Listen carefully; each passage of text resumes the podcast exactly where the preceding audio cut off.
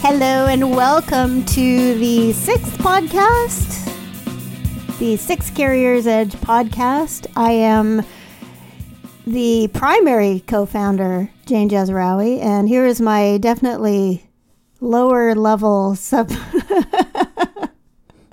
other co founder. She's trying to get a diss in here, but she can't even get the sentence out.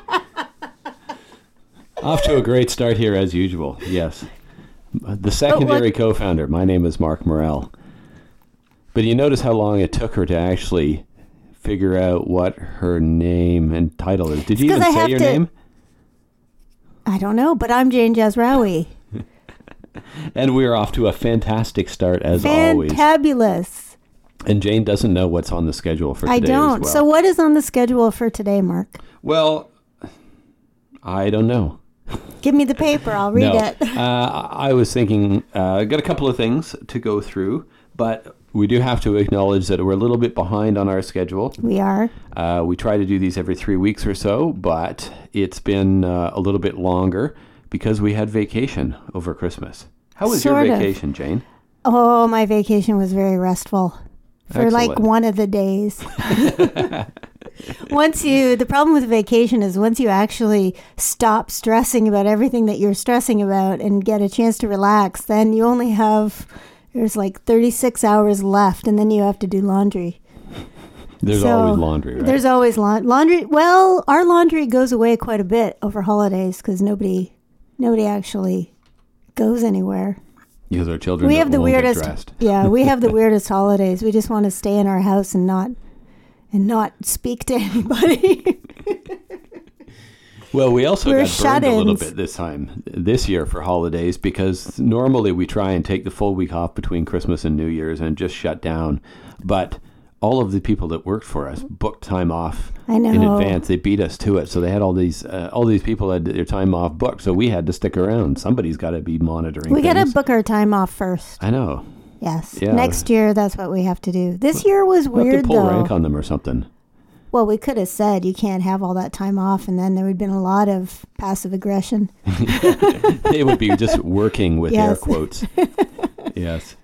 i'll So- work yeah. uh, watch me do this quality work Yeah, well, I don't think we've ever actually said no to somebody No. asking for time off. No. I don't really even keep track of it. Shh. Um, they keep track of it, so I don't really need to. well i've got it in status reports so Yeah, I could go back and look at it, but I don't know. I trust them, I guess. So we had a fine vacation. um, We did. and our uh, DVR of all of our shows and things got shrunk down a little bit. So Do you know we- what's interesting?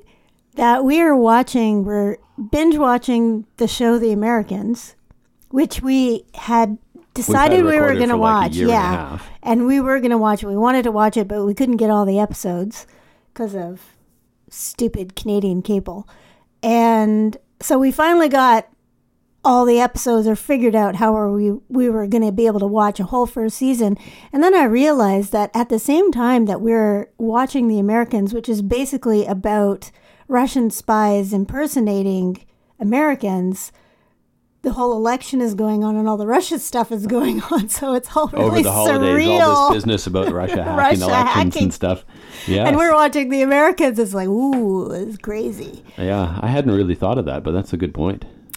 I'm enjoying it as a sort of period piece reflecting on the 80s and, and see if yes that's right there's a lot of 80s stuff and, set in the early and 80s. trying to say the names oleg igorevich yes, all of these character names, and there's a lot of people speaking Russian on it. So Yeah. it's a it's a show that's on FX network. And apparently, this very it's- good Russian. yes, and it's uh, was critically regarded. So we And there's a lot of it. Russian, like Yeah. people who actually speak Russian who are doing it. It's Yeah. not people learning to speak Russian, they're actually speaking Russian. hmm Except for the people playing the Russian agents, the main stars, who are American and Welsh. Well, So- one's Welsh, one's, yeah, one's American, one's Welsh. Yeah, Keri But- Russell. Yeah. Is it Keri Russell? Yeah, she's not Welsh. So that's what we've been up to. Binge watching TV shows. Well, no, after, well, that was only during the holidays. That was us decompressing after the insanity that was the uh, the best fleets program Mm-hmm. for the year and trying to get all of the other stuff. Because one of the Uh, ways that we decompress, or the main way we decompress, is trying to find something that requires no thought but is entertaining. hmm And it's not, so it has to be no thought, but has to be uh, an intelligent thing. It can't be just. I can't watch like Survivor or Desperate Housewives or anything like that. I don't want to watch that, but I want to watch something that is actually where you have to you have to be taken out of your day-to-day world. It has to be really consuming. So, like apparently there's a new Sherlock uh, episode that just came out. Oh, cool.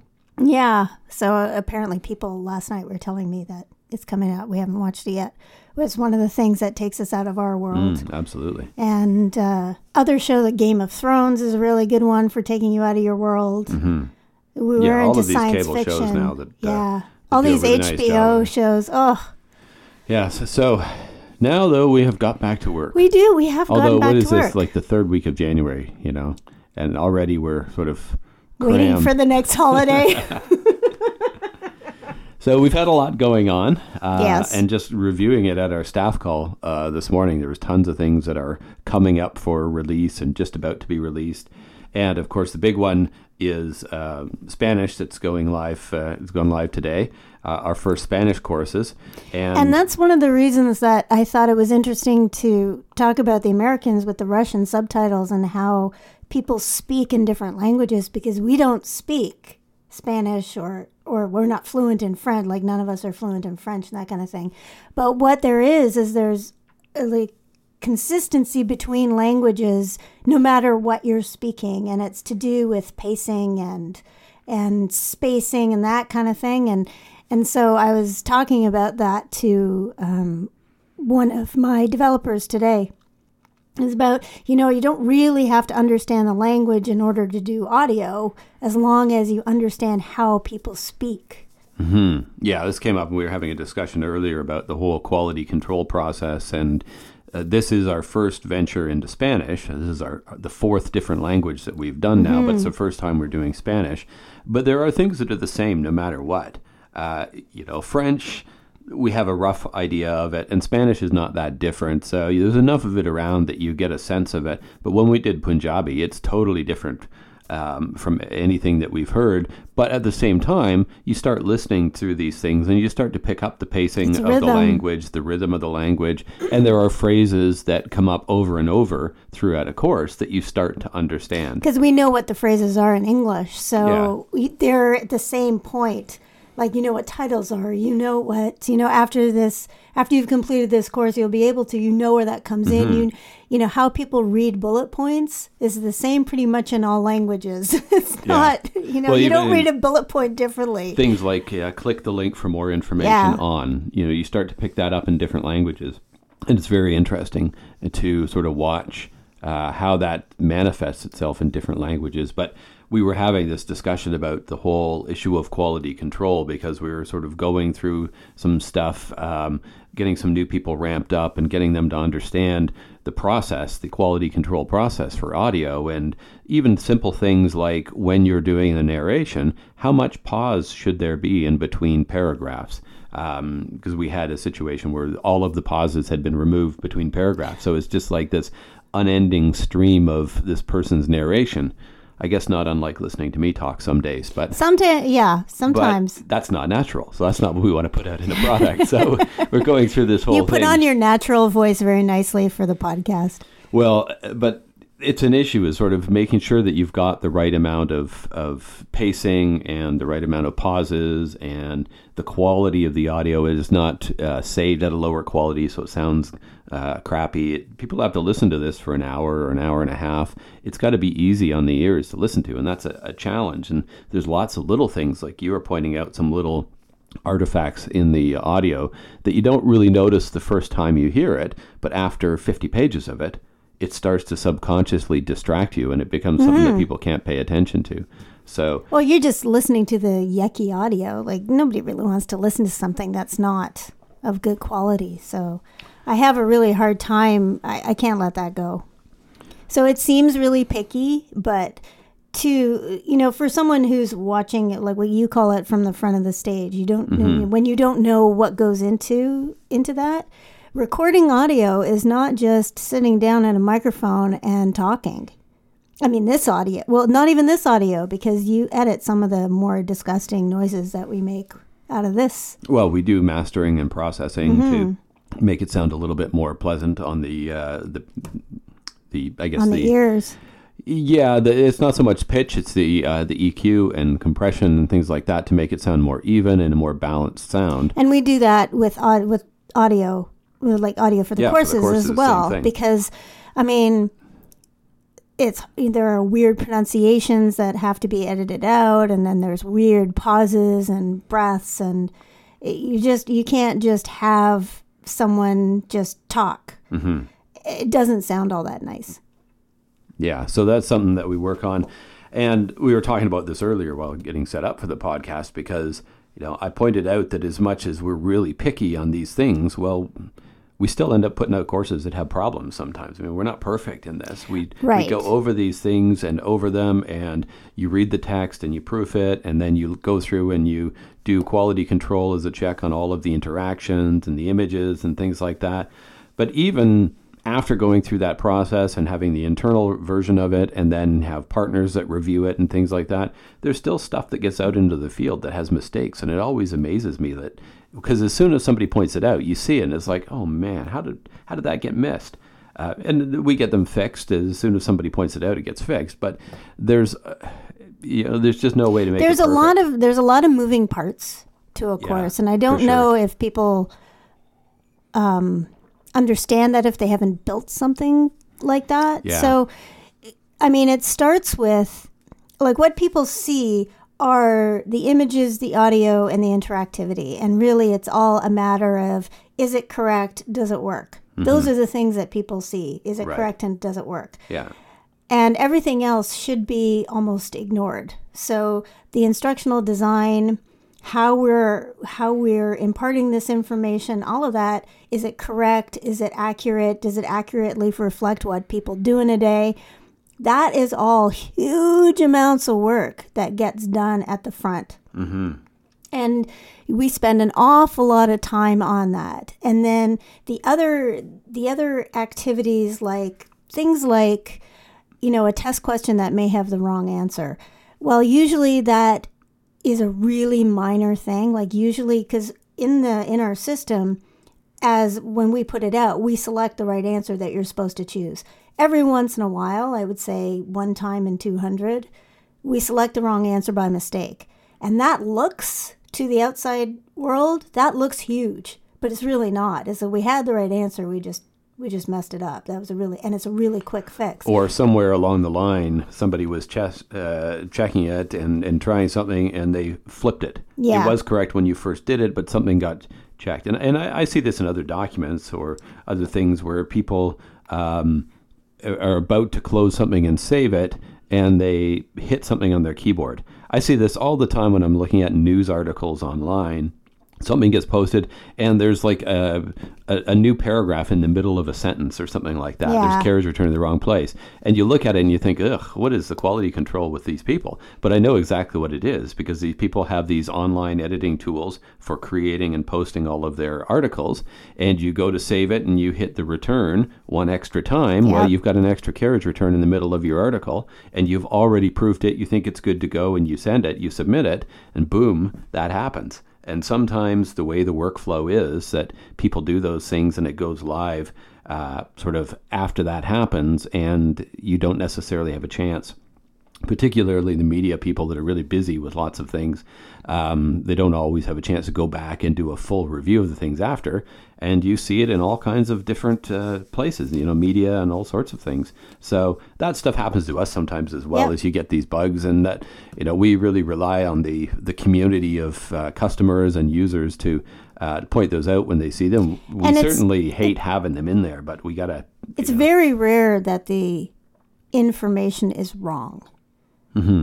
Like that, I don't think. No, most of the time it's like a typo, or Yeah. there's something where somebody some flip uh, switch got Or the regulations or like have changed and one of the questions hasn't changed, or the one of the questions wasn't updated that goes with it, that kind of thing, which I know is super annoying for people who are trying to do a test or whatever. Um, and that's why we get it changed as fast as we can. But sometimes that's what ends up happening. And I gotta say, hours of service, man, can just just lay off because all the bitsy edits that we keep yeah, having the to endless do. changes. I know every time, you know, every time I see one of the uh, the log sheets, I'm just like, oh, I don't even know if it's correct. I don't want to know. I don't even want to look at this anymore. Give me e-logs. yeah, so we've been having that fun with uh, with the Spanish course and uh, getting that all done. But Careful. yes, but that's done now, and uh, Don't wreck the Spanish place. Spanish is out. Um, full length hours of service Mm-hmm. course and mini courses coming later this week as well. And probably in the spring, defensive driving. Yes, later in the spring we'll uh, be doing defensive driving as well. At some point we will finish the Punjabi hours of service and get that out. Um, Well, I think there are things that people are much more interested in having us do than Yeah. Punjabi hours of service or Punjabi already- defensive driving. no, it's hours of service. Defensive driving is done, but we have the translation finished. Okay, we'll so do it. we paid Well, for there's the been a translation couple a, year ago. Yeah, there's been a couple of things that have been more important than that. One of them is FISMA. Absolutely, So, yeah. and that'll be that's on track for the end of, End of January. this month, yeah. So that's and we won't been- talk about it anymore. No, because we've talked about it in like three different podcasts now. So we are going to not talk about FISMA until the next podcast when, it will it's be live. released. Yes, and it'll be an exciting new thing there. So um, one other thing that I wanted to talk about um, because it just occurred to me that um, as this podcast is uh, is going out, um, the latest issue of the Truckload Authority uh, seems to have hit the streets this week or last week, featuring our two-page spread, and uh, The I thought we should nastiest picture ever. so we can now spend the next five minutes or ten minutes just apologizing for the uh, the pictures that are in there, Oh, which I we are don't a- think it's not. They're not terrible Okay, pictures. so we we'll- don't like them. we because, will just be publicly cringing about those pictures. Yeah. Yeah, Well, I don't know if anybody really likes. nobody likes looking at their own pictures, but it did occur We're to not that. We're not that pretty. No, no. We're smart instead. Well, so we tell ourselves That's a consolation. we're good enough. I'm smart enough. and doggone it, people like me. I know. You just don't think that. You think, oh, it'd be really cool if there was a, you know, an article about us, and then you see the reality and think, oh, Ugh, we sent you those pictures. sorry about that. Well, it also occurred to me that maybe we should talk about the picture of us in the backyard and why that picture, where it, how it came Okay. about. Because So what you really need to do is find a copy of Truckload Truckload Authority, either in paper all TCA on, members get it, Yeah. and it's also it's online through the Trucker website. I think. so the I trucker the Trucker publishes it. doesn't TCA have it somewhere on their website? Probably, yeah, So I don't know. It's on like page fifty. something like that. something like that. And there's one picture we had to go and get uh, official pictures taken, but we were so bagged. We were so tired in the month of November, which is when we got these pictures taken.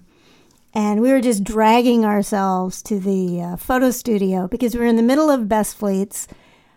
Um, there was all kinds of stuff going on. Like our calendars were just filled with things. We just moved from, it was sort of like, okay, what's next on the schedule? What's next? I, I would have liked a handler. You know, one of those people who just moves you from place to place and makes sure you get there on time. I mm-hmm. want one of those. Mm-hmm. I see them on TV. I want one. Okay, I guess it's like an assistant. yeah, Yeah, we can't can't justify that, but I would like one. So we end up dragging ourselves to this photo shoot and ended up just I think we were just so tired that it looks like we're just so tired. It's mm-hmm. like, yeah, I'm happy, here I am smiling, but really I want to go to sleep. yeah. Yes, that is absolutely the story of that picture, but that's not the picture I was thinking. You're of. talking I know, the pool picture. Yes. So, um, because this started, I guess it was last fall when we first launched the Best Fleets program, and we were talking to TCA about publicity and, and doing some stuff. And the It was idea, a year ago last fall. no, it was last fall when we launched the program, when we opened up the Best Fleets nominations. And we were talking about publicizing some different things. And it came up that maybe we should do like a feature article in the Truckload Authority. And, um, you know, th- we were talking to Debbie Sparks at TCA, and she's like, "Oh, you got to have some pictures of you in the backyard and some pictures uh, in the pool and stuff."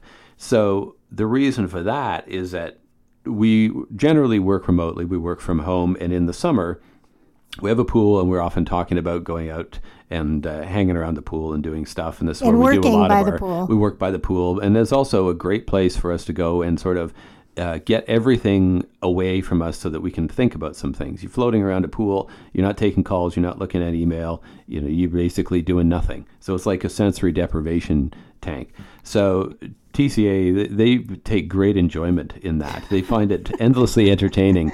Uh, Debbie and uh, and Marley at TCA, so they're always asking us about it. And a couple of years ago, they sent us some blow up rafts um, as a gift, um, sort of at the end of the Best Fleets program. It was like a thank you kind of thing. They sent us these blow up rafts. So we've had these things. Except that they were back ordered and we never got the oh, rafts. It took like a year for us to yeah, and it was them. in the middle of winter. So we finally got them in like February. So we're outside with these boxes of these rafts, showing them, yep, we're all ready for summer with now. their iced over so pool. then when uh, summer came, we opened the pool and we were using these rafts, and, and they're fantastic. They're great to float around in. They've got drink holder and all kinds of things. Uh, they've even got a canopy, so if you don't want to be like in the direct sun, you can have some shade there. Um, so when it came up that we were going to do this article, Debbie's like, "Oh, you got to have some pictures out by the pool with the rafts." And I think they wanted pictures of us floating around in the pool in the rafts. Uh, but there's only so much we can, you know, subject everybody to. So, reminding so, everyone that we're not the most beautiful people. so yeah, we have these pictures of us sort of standing on the rocks by our pool, and one raft in view there and uh, I think there ends and up our being a surly with, children. With the, yeah, with the kids who are clearly not that happy about being. They were not. They did not want to. They did not want to get their picture taken. So that's the story of uh, of what's going on, and they give a, a lovely caption in there about how we always make time to to have quality time with our children or something like that. with the surly children. No yeah. one really wants time with them. The, the, they want to go to their rooms and play on their computers. And I think they mocked us when they saw that caption and I saw that picture. they did. They so, did. Yeah, so that's been a lovely experience, but it is a good, uh, it ended up as a good article that's out there, and it does sort of give a little bit more of a picture of uh, what our, our lives are like um, running the Best Fleets program, building new courses, and trying to balance all of these things as well, and also trying not to kill each other when it's busy. Um, well, the other thing that we do, um, that pool, and have to say that in Canada, it we have a really weird pool culture because there's only th- really three months that we can use the pool. so you no. have the, is it uh, what is it? We open it in May. End of May. Uh, well, only last year because we were late booking it, but we've generally opened it in mid, like the first half of May, and it's good so until end of uh, September. June, so July. August. Okay, still four and a half. Four months. months. Not even half the year you use this thing. Well, for the yeah, not half the year. That's for sure.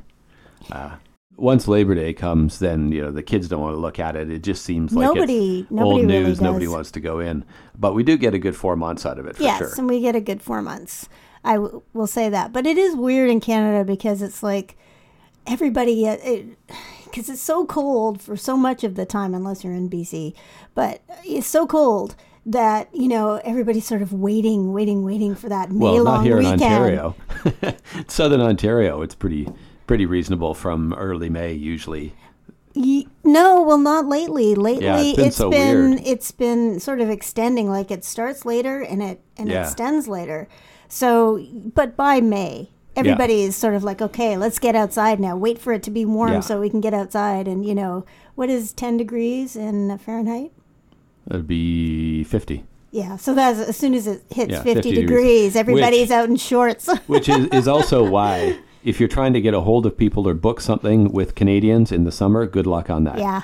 Nobody's doing anything in the summer, especially July on a long August, weekend. July and August, there's you're always going to have, you know, basically twenty percent of any workforce is on holiday any week of the summer. because So- that's it. Like, it, unless you're flying out somewhere, your hot Yeah. days are those. Although I guess it's it's no different in the uh, in the Midwest and in the North. Like all the Minnesota, Wisconsin people, they have the same thing.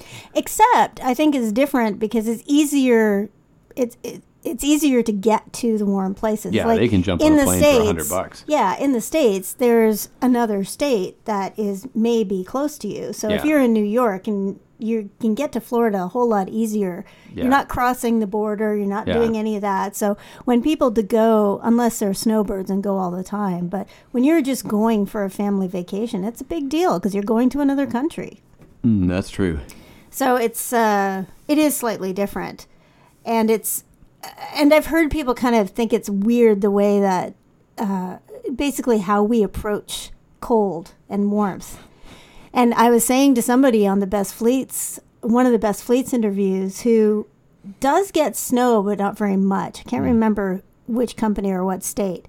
That's all I remember about it. But I was talking about all the different winter wear that I have, like all of the different seasonal jackets and footwear and stuff, because Canadians have, like, we have so many different. So there's really super cold. Mm-hmm. There's Normal cold. normal cold. There's, you know, a little bit too hot for a winter jacket. There's, you know, a little, you know, and then it goes down in these sort of grades. So I have like seven different jackets that Yeah. are just for warmth. They're not for fashion. It's just, you know, you have your main winter coat, you have your raincoat, you have, you know, a light jacket, you have light winter jacket, light summer jacket. It just goes on from there. It's like and it will change wildly in the spring and in the fall. You could be wearing shorts one day and a winter coat the next day. I know, so you always have to keep the mittens out until like June. Just keep them out all the time. Yeah, and I'm constantly thinking, oh, it's August. I should probably put the mitts away. and then, you know, two weeks later, damn, I need the mitts again. Yeah. All right. Okay, so this is not anything that you wanted to talk about. Seasonal difficulties in, in Canada. Well, it all sort of flows into it. Does it? Okay. But see, this is why, bringing it back to the topic, this is why that picture of us at the pool is so perfect because, you know, we kind of suffer through the winter so that Mm-hmm. we can get to the pool in the summer and enjoy it. And then we basically work outside all summer. And we did submit some pictures of us working outside by the pool, but they didn't get used. They wanted family pictures. Yeah. Unfortunately, they didn't realize that our family was not Photogenic. or cooperative. yes. Um, the other thing that I wanted to mention about the pool is that when we are having difficulties with, uh, you know, challenges come up, we will often go and just lie around in those floaty things that the TCA sent us Yeah. and talk about it. Yeah. So, but That's we'll where our do stockholder the meeting happens. exactly, and it's really good because you know people don't go out in their backyards very much during work days in our neighborhood so it's really quiet. No no one's blasting any music or anything because people aren't outside. Um, and we sort of get it to ourselves. And if we turn on the waterfall because we have Mm-hmm. a waterfall because mark loves waterfalls then it's even better because then you really don't get any street sounds at all. Yeah, yeah, and it's uh, And it's it's- been a great way to think through some issues, and some some good ideas have come out of it. I mean, there's been a number of things that we've looked at and sort of Mm-hmm. including talked this about it. didn't we Yeah, talk this- about the podcast, This podcast in the pool came about as a uh, as an idea. We were sitting around there, and you decided that we had to do it, and I was like, oh. You brought it up. I'm going to blame this on you because you said, oh, you know what? Maybe we should do a podcast. And I was like, yeah, that's a great like idea. that. I remember reading an article about podcasts because I didn't even know they were still a thing, and you said, "Oh, we should do one." Yeah. and I groaned because it just seemed like one more horrible thing to add on to the list. But it's turned out okay. Yeah. It's fun. We love doing the podcast. As you can tell by how timely we are with our releases. That's not true. we're not bad. We're we're holding to it. Uh, over Christmas is rough. Um, Over Christmas is tough. Yeah. yeah, over the break is rough, and, and this is an insane time of year Mm-hmm. all the time. Um, and I will use that as a segue into what's happening with the Best Fleets program. Well, So we have winners. we have our top 20. Yes, we have finished the scoring, which is Which was tough this year because man, everybody everybody really brought their A game. Yeah. Oh, man. so we had to keep on changing categories because it wasn't really, Well, you couldn't changing really. categories, but changing what constituted a certain score in a different Within a category. Yeah. Sorry. Yeah. Yeah. So, and, and what happens is we put all of these things together, and we talked about this a little bit on the last podcast. We put all of the results together and we look at all of the answers for a particular question. And this year, there were 69 fleets that made it through into the final. So we've got to look at now we've split them up in between the people that are doing sort of the regular version of the questionnaire and the people that do the contractor specific version for all the contractor fleets. Um, but there was still 60 odd fleets that had done the regular questionnaire that we had to look at all of their answers, 60 odd answers to a question, and then score them based on that. So it's a real grind. Uh, is probably two and a half to three full days of both of us just going through it. And it was like 45 minutes for each question to grade it. So after you've gone through that, and there's like 50 or 60 questions that we were grading. And then you have to go back because then you start second guessing yourself Mm-hmm. and what you score. Points you give somebody at the end of that list are not the same as what you do at the beginning. So you got to go back up to the top again and review it and check that all the ones that are one point really are consistent and all the ones that are two points or something else. So it's a it's a bit of a grind. And then after all that's done, then you got to pull it all out, put it into the giant spreadsheet. Where Well, we, going but like just to interrupt you, going back to how we score it, you also have to decipher some of the answers. which is amazing. Even after we've interviewed them to follow up and get that information, there's still some of them that you look at it and it's like, what, What the heck are, they exactly are doing? you doing? I don't think you're actually doing anything, but you've got a lot of nice language in there that's Yes. describing it beautifully. There are some people that had yeah paragraphs and paragraphs Yeah. of stuff that amounted to very little. So we are going to uh, put a character limit Yeah. on these questions now because some people can write an entire screen full. Yeah. Like like so my screen is pretty big and really I have I still have to scroll down to read the entire answer. And none of those questions really deserve that much Well, and some of them just add on to it every year. Yeah. They don't update it really. They just sort of They tack say- on the new so stuff. So in 2011 we did Yeah. this in So we've 2012 we did all the this stats on what they did four years ago, but it's were- like yeah you know what we should only so go back three We need years. to streamline that a little bit. So Well, we're we should going tell to, people that's what we want them to do, or else they're just gonna. Yeah, so we're going to be cleaning that up. But we went through that process, pulled it all out, put it into the giant spreadsheet where we have to um, add up all of the scores, but then control for a whole bunch of different factors. So controlling for things like um, satisfaction rates and and how many surveys we actually got from the drivers. Because if we have more driver surveys, then we have higher confidence in the numbers that we're seeing. So that counts for something. Looking at things like uh, the retention score and controlling for whether the fleet hires new entrants, where you tend to get more turnover, whether they do flatbed work, um, things like that, and uh, whether they're Canadian or US fleets, because all of those things influence the turnover numbers. So after figuring out all of that stuff, then we come up with the uh, overall scores. And sort of, it always takes a few passes because the first time you look at it, it never passes the smell test. You always look at it the first time and it's like, there's some people at the top here that really aren't doing that much. So, how did they make it through? And you have to go back and sort of revisit the weighting of different categories and make sure that it make sure that it's something that you can defend and something that just makes sense based on the data that you've collected. So we have done all of that. And as I said on the last podcast, that is the most terrifying week for me because I'm always afraid that I'm missing something or that I've done it wrong or something, but I've gone through it. You've gone through it, had a look at it, and you approved. Um, so, yes, we won't say anything about the top 20 or the overall winners beyond that. Yeah, I'm not even. Um, we're gonna start giving out hints tomorrow. Yeah. So by Well, the by time the this time come, this- this, co- yeah. this comes out, the hints will have started. Um, the the top twenty and the fleets to watch will be announced at the end of January. January 31st. Yeah. So that is uh, a big chunk of work that is finished and now off our plate. So we're very happy about that. And then it kind of calms down for a bit because there's things we have to do in prep for the TCA convention in March. But the convention's at the end of March this year, so we've still got more than two months until that. So putting together the results book, um, prepping for the award presentation at the convention, um, getting all the sponsor stuff sorted out, and I assume that we'll be doing a breakout session again as well. So getting that uh, put together. So we actually have got a few weeks where we can sort of calm down um, and not sweat it too much before we have to ramp up with the next round of craziness for that. So we actually get some time to catch up on all of the other work things that we're doing.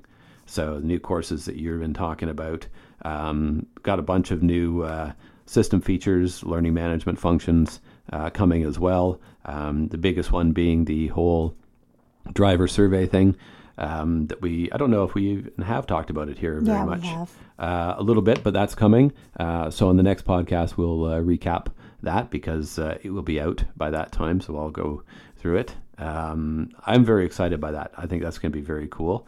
And actually, just looking at the best fleets this year, got some more ideas of different kinds of surveys that people are doing that we should be including as templates. So well, we thought we were with the survey. So just to recap quickly, we're going to let people, or we're going to add in the function for people to um, create and manage their own surveys within our system. So you So won't like have to, Survey Monkey or yeah, you won't have to go to Survey Monkey or something like that. You'll be able to do it, create the thing, and issue it out to your drivers, any group of drivers that you like, and then track the results pretty typically uh, like you would. Um, and early on, we thought, well, we should also include some sort of templates. And one of them that we're going to include is the driver survey from Best Fleets. So people will be able to use that on a regular basis. And we thought about sort of standard employee engagement stuff and exit interviews. But then we got some other ideas for things that people are, are doing. Um, like what? well, like the um, the customer rate this load Oh, or rate this shipper right, rate this customer uh, survey. So having something like that as available, um, the drivers at the end of every load they can just sort of rate how much they liked it or you know what the issues were, or provide basically a survey on the experience with that delivery which was a fantastic idea from Grand Island Express. I'll give them credit for it because I'm totally stealing it. Um, but it's a great idea to get that feedback. And they said they do it kind of like what Amazon does every time you get a delivery. Then Amazon asks you for your feedback. So that's a great thing, you know, great idea. So we'll build that in there as well. Typical smile sheet type stuff at the end of training. Um, you know, for at the end of orientation or at the end of a driver meeting or whatever, those kind of things. So we've got a, a, a list of about five or six different template things that we're going to be including. And they'll be able to do it on their phones. Yes, so you'll be able to. through, cr- through the app. so we'll be able to. We're going to have the templates in there that are canned, but they'll be customizable, so you can change them, make your own version of them, create them completely from scratch if you want, issue them out to whatever group of drivers you like. Um, also, have it as public or private. So if you want something that's just out there, like a generic survey that anybody who has the link for it go to it, you can do that, or you can require people to log in and have it as a named survey. And there's an anonymous option too, so you can collect feedback anonymously, and all of it runs yeah through the web and through the uh, um, through the mobile app too. So it'll be a really nice way to get more feedback. So it becomes rather than just a sort of a one-way training being pushed out to drivers, it'd be a way to get feedback coming in the other direction. So I think it's going to be really cool. I'm looking forward to it. It's shaping up very nicely. Uh, I've got to do some more testing on it tonight and make some changes, um, sort of document some of the changes I want on the interface side of it. But I think it's going to be very cool. Excellent. And then um, just because you have to keep things interesting, you know, we decided uh, before Christmas as well, because we weren't busy enough as it was, we decided we needed to overhaul our website. oh yeah, that's what I did. That's why I was so tired at Christmas because you were making me work on a website. Yeah. So I had this idea. But you had it, your, you had it locked in your skull, and you're doing the no, that's not right, that's not right, that's not right. And Well, it it's like, okay, Mark, how do we guess what's was- in your head? I had a partially formed vision of what I wanted to see, but I really couldn't finalize. I really couldn't uh, solidify it until I started seeing some different ideas. yeah, you only saw what you didn't want. So poor Kevin was like uh, coming up with these mock-ups and these different designs, and they all looked really nice. But it's like, yeah, that looks great, but not for us, you know. But that's not right, or that's not going to work. So um, then Jane got uh, saddled with that for a while, of having to try and figure it out. And I'm better at it just because I've been doing it for 20 years. Well, and you. also you'll say no, you can't have that. you'll tell me I'm wrong. My opinion is You often wrong. are. So, That's the beauty of our relationship is that you're just wrong, and I'll tell you. well, it clarifies the things. So you Yeah. Mm-hmm. do need to have some discussion back and forth on some of that stuff. Um, and I really haven't had much input onto the other websites. I just it's just not been in scope for me. Yeah. So this I think this is the first time that I've really been involved in it and, and Yeah. what gets put on there and some of the images and things like that. Well, and it's funny when you start thinking about it. Like websites now, corporate websites now are so different than they were 10 years ago. You know, 10 years ago, you would have this whole hierarchy with all of these menus of these different things, and you have very little bit of Oh, content on each page. Yeah. Right? So the, the step number one was create the site map. That was all of this different hierarchy. We've got the company block and 15 different sections under there, and products, services, and support, and all of that stuff. And people don't do that now. They have one page that is like everything related to the product, and it just scrolls endlessly. And then they have another page that is maybe something about the company or something else, or a press room or something like that, and um, and it scrolls endlessly. Hey, But- wait a minute. When websites first came out, and this was like 1994, maybe, when the first websites were built.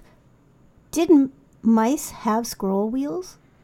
I don't think they Uh, did. No, they didn't. So but also at the time, you wouldn't want to when you design the website. You wouldn't think about the scroll whole scroll thing because that wasn't something you did. You would No. have to go and like click the mouse and actually, and that was down. nowhere near or use easy. the page down function. But at the same time, No, that, that was the whole the whole idea disgusting. of things being above the fold and below the fold. It was Yeah, still in that. that's right. That above and below, you didn't want to have anything important below. Well, that was yeah taken from the print world, where above the fold was where your your valuable stuff was, Yeah. and you could have above and below, but it was basically two halves. So you wouldn't have much more than a page worth of content. Anything more than that, people thought it was too much. Yeah, because you'd have to you'd have Well, to actually go and hit that that scroll bar with your mouse and be able to you know get it into the position. So everybody did the menus at the top because you could click really easily on the thing you wanted, and then you get the important information Yeah. about that thing. Ah, it's And people didn't scroll. So cool about when you think of the history of how technology has developed. Like websites, totally Mm-hmm. different. Like you from the before time when you had the whole what was that nasty GeoCities garbage with all the flashy. Well, that was in the mid '90s. yeah, those 90s. are the first ones that people were doing personally. But the the sort of Amazon.com, and that was later than the mid '90s. But that sort of um, the e-commerce type, like Mm-hmm. people were starting to put stuff online. It was all menu driven. Well, and And people then started learning that, oh, the top left is really where all the important things should go. But all you know, you need to use the top right as well. Well, so and back then, all of the websites were all the three column kind of layout, where you had sort of a, a left side menu or a menu across the top, and you had some content in the center, and then you had sort of your breakouts or your deal of the week type stuff on the right side. I mean, we had some of those, you know, in the mid 2000s. That's how people oh, were we doing it. We had But you, Nasty. you just uh, kind of reminded me of something else. That the other thing was people didn't show their product. You know, and it- you still see this little bits now. oh, you where go to people you have to call to well, get you've got a, couple demo. paragraphs of text, and that's it. You don't see any pictures of the product, like in the software world. In the physical products, everybody's showing those, but in the software world, um, people didn't show it. They would have a few paragraphs, and everybody's reading from- from the same book on solution selling and how to pitch the the value proposition and the benefits. So that's all they're doing is giving you all the benefits. But then you're just like, well, what, does the actual the thing look like? is. How do I get to this thing? Yeah. And you know, you could never find out pricing, and even now, a lot of vendors still won't show you the pricing. Um, the more successful programs do that. So if you go to something like, um, you know, you go to any of the, the sort of commercial stuff like Basecamp or Slack or even Twitter and Facebook and all of these kind of things, you can find pricing really easy. It's all over the place. But it used to be that it was a nightmare finding pricing. But I think it's when it's it depends on how your sales force is uh, working. So if you don't want to have a sales force, or you want to have a minimal sales force, Mm-hmm. like us and like places like Twitter and Yeah, a lot of like the if you want it to be self-serve, like that's really you know, you come to us and then you get what Mm-hmm. you want. You don't have to talk to anybody. Then that's going to define how your website goes. But if you want if you want to encourage people to talk to someone at your company, then you don't put as much information on and you put a whole lot of things like call us here, you can call us online, you can do this, you can this, but here's how you contact us. We do the opposite. We do the here's all our information if you want it, then, you know, just do Yeah. this. Well, and if you go to large enterprise sites now, like Oracle is one of the sites I was looking at when I was kind of designing it, and even Salesforce that have become more enterprise, larger enterprise vendors. Yeah, their whole model is based around a sales rep guiding you through a complex sales process. And they're paying for that sales rep through the license fees and all of that other stuff. So they want you to be contacting that person. But the vendors that service more of the smaller uh, business or to the keep the consumer, down. they have to keep the cost down. So if you're going to something like Shopify or, uh, or some of the other ones that I was looking at, Zendesk and uh, um, Vend, that are all sort of, or even Square, all of these ones that are designed for small business. And to a large extent, that's our model as well, as we deal with sort of the smaller, uh, smaller fleets and smaller customers. And so you have you want to keep the cost down, but these people also want to do more of it on their own. Um, and you don't yeah, you don't want to have the cost of an expensive sales rep tacked on to the license fees because mm-hmm. that eats into it way too much. Exactly. You want the revenue to be put back into the product. So Well, sometimes it depends on what you want to do. If you want to have that the sales uh, the sales centered um, cost structure, that's fine, but we can't.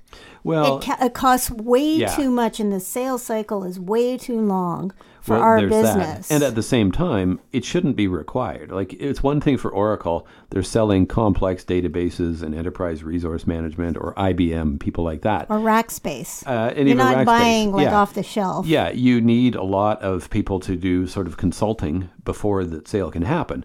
But training it should be pretty simple. You shouldn't need a lot of that. So we shouldn't need a complicated sales process and dedicated sales reps to explain to people what an online training system is. It's a library of courses, it's a back-end management system, and it's customer service. And those are basically the three pillars of any good e-learning system. So it shouldn't take a lot of complexity in the sales process and shouldn't really need a sales rep to do it. So um, yeah, they're very different models and very different approaches, but in the old days, you know, in the mid 2000s and before, there really wasn't the facility to do that kind of self-serve. Yeah, you can't. There was none of these business to consumer type uh, e-business or e-commerce applications. So there was no Zendesk and Shopify or uh, who's the other Canadian one that's really popular. I can't remember the name right now, um, but it's um, there's a bunch of these ones that. Um, have become uh, very popular serving small businesses or like Etsy and or eBay like that. Uh, even e- yeah, eBay was one of the ones. Well, that, that was one of the first easy. one that made an it Amazon easy. Marketplace. It made it real easy for when small vendors do, to sell stuff. Yeah, because for a long time it was not easy to do e-commerce at no. all. Like having credit cards through your website was there was no way that you were doing that without a lot of effort. And so now we can do it ourselves, but we had to go through well, you, a third yeah. party f- for a long time. Oh, wait, well, a, a lot was, of people go through uh, PayPal now. Who who yeah, did and PayPal wasn't around in in '95. They were just getting going. Yeah, yeah. But um, that was, and I remember when PayPal was, I thought that was kind of like out there that I would never use something like that, you know. And it was also, it was the same thing, you know, when people had debit cards, when those were introduced, and I was kind of hesitant to like, well, I'm not with, sure. Like, the thing about PayPal is. I'm okay with money, but I mean, I'm okay with technology, but when it's regarding money, I'm a little bit more. well, know. PayPal's early audience, like a lot of new technologies, uh, uh, tended to be the more questionable part of the internet.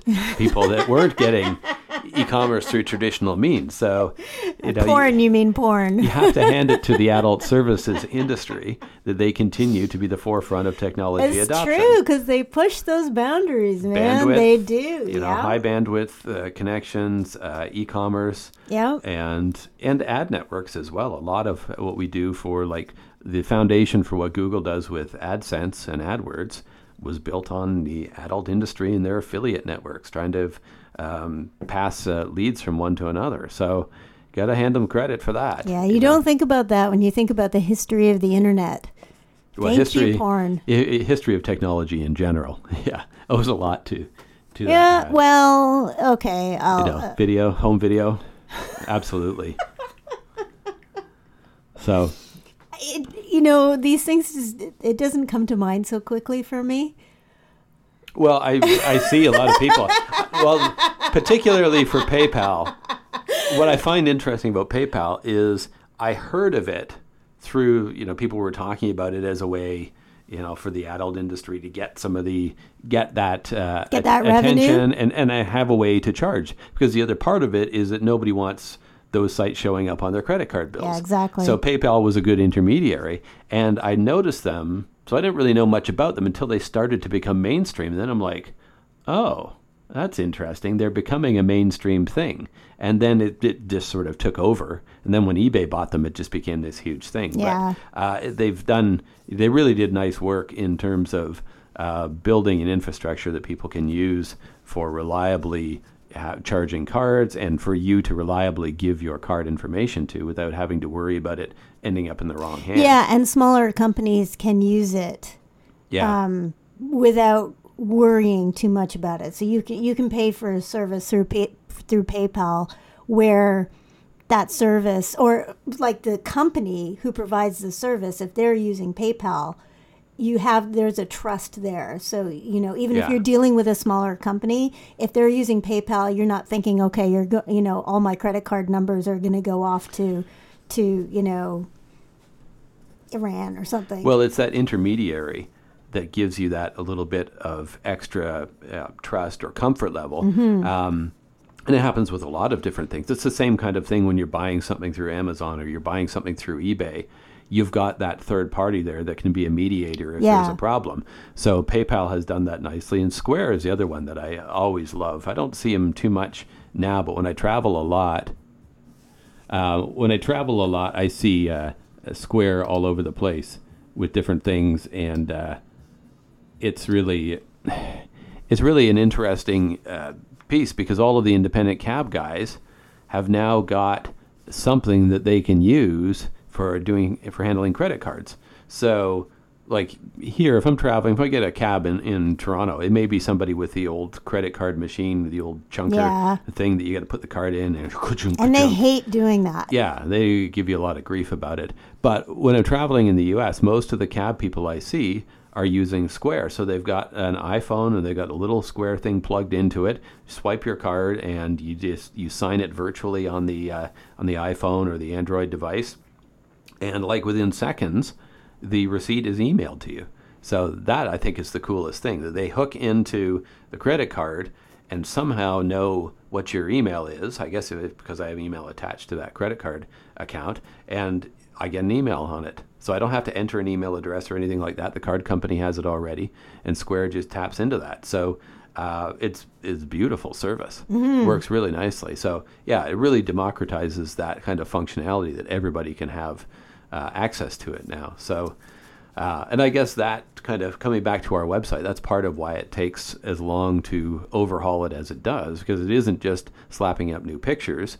It's taking advantage of sort of the latest best practices and responsive designs that it works for everybody, but building in things like calculators so people can figure out their own pricing and trial management and all of that other stuff. So all of these things that people need to do are all included uh, there in one place, even though it is basically a four-page website. yeah that just You know, scrolls on and on but yeah, there's ten pages in each of those pages. yeah So, but so anyway, um, that's what's happening. The new website should be out. Uh, uh, that'll be out by the end of this month. I don't think that's really exciting news for anybody but us. And at this point, it's only exciting because we, we want to finish the project and be done with it. We want it to be done. Be able to move on. Um, we'd be done yeah, and I think we're about ready to wrap up. You got anything else to go no through? I'm good And uh, yeah, our soundtrack music had already cued us. I know so all off. of those people were like okay can we be done Yeah, we can So, be done now we can be done now. We can so goodbye Goodbye. and uh, check out our our truckload authority article and hopefully we will see people at the convention Yes. in march at the end of march Have a great day.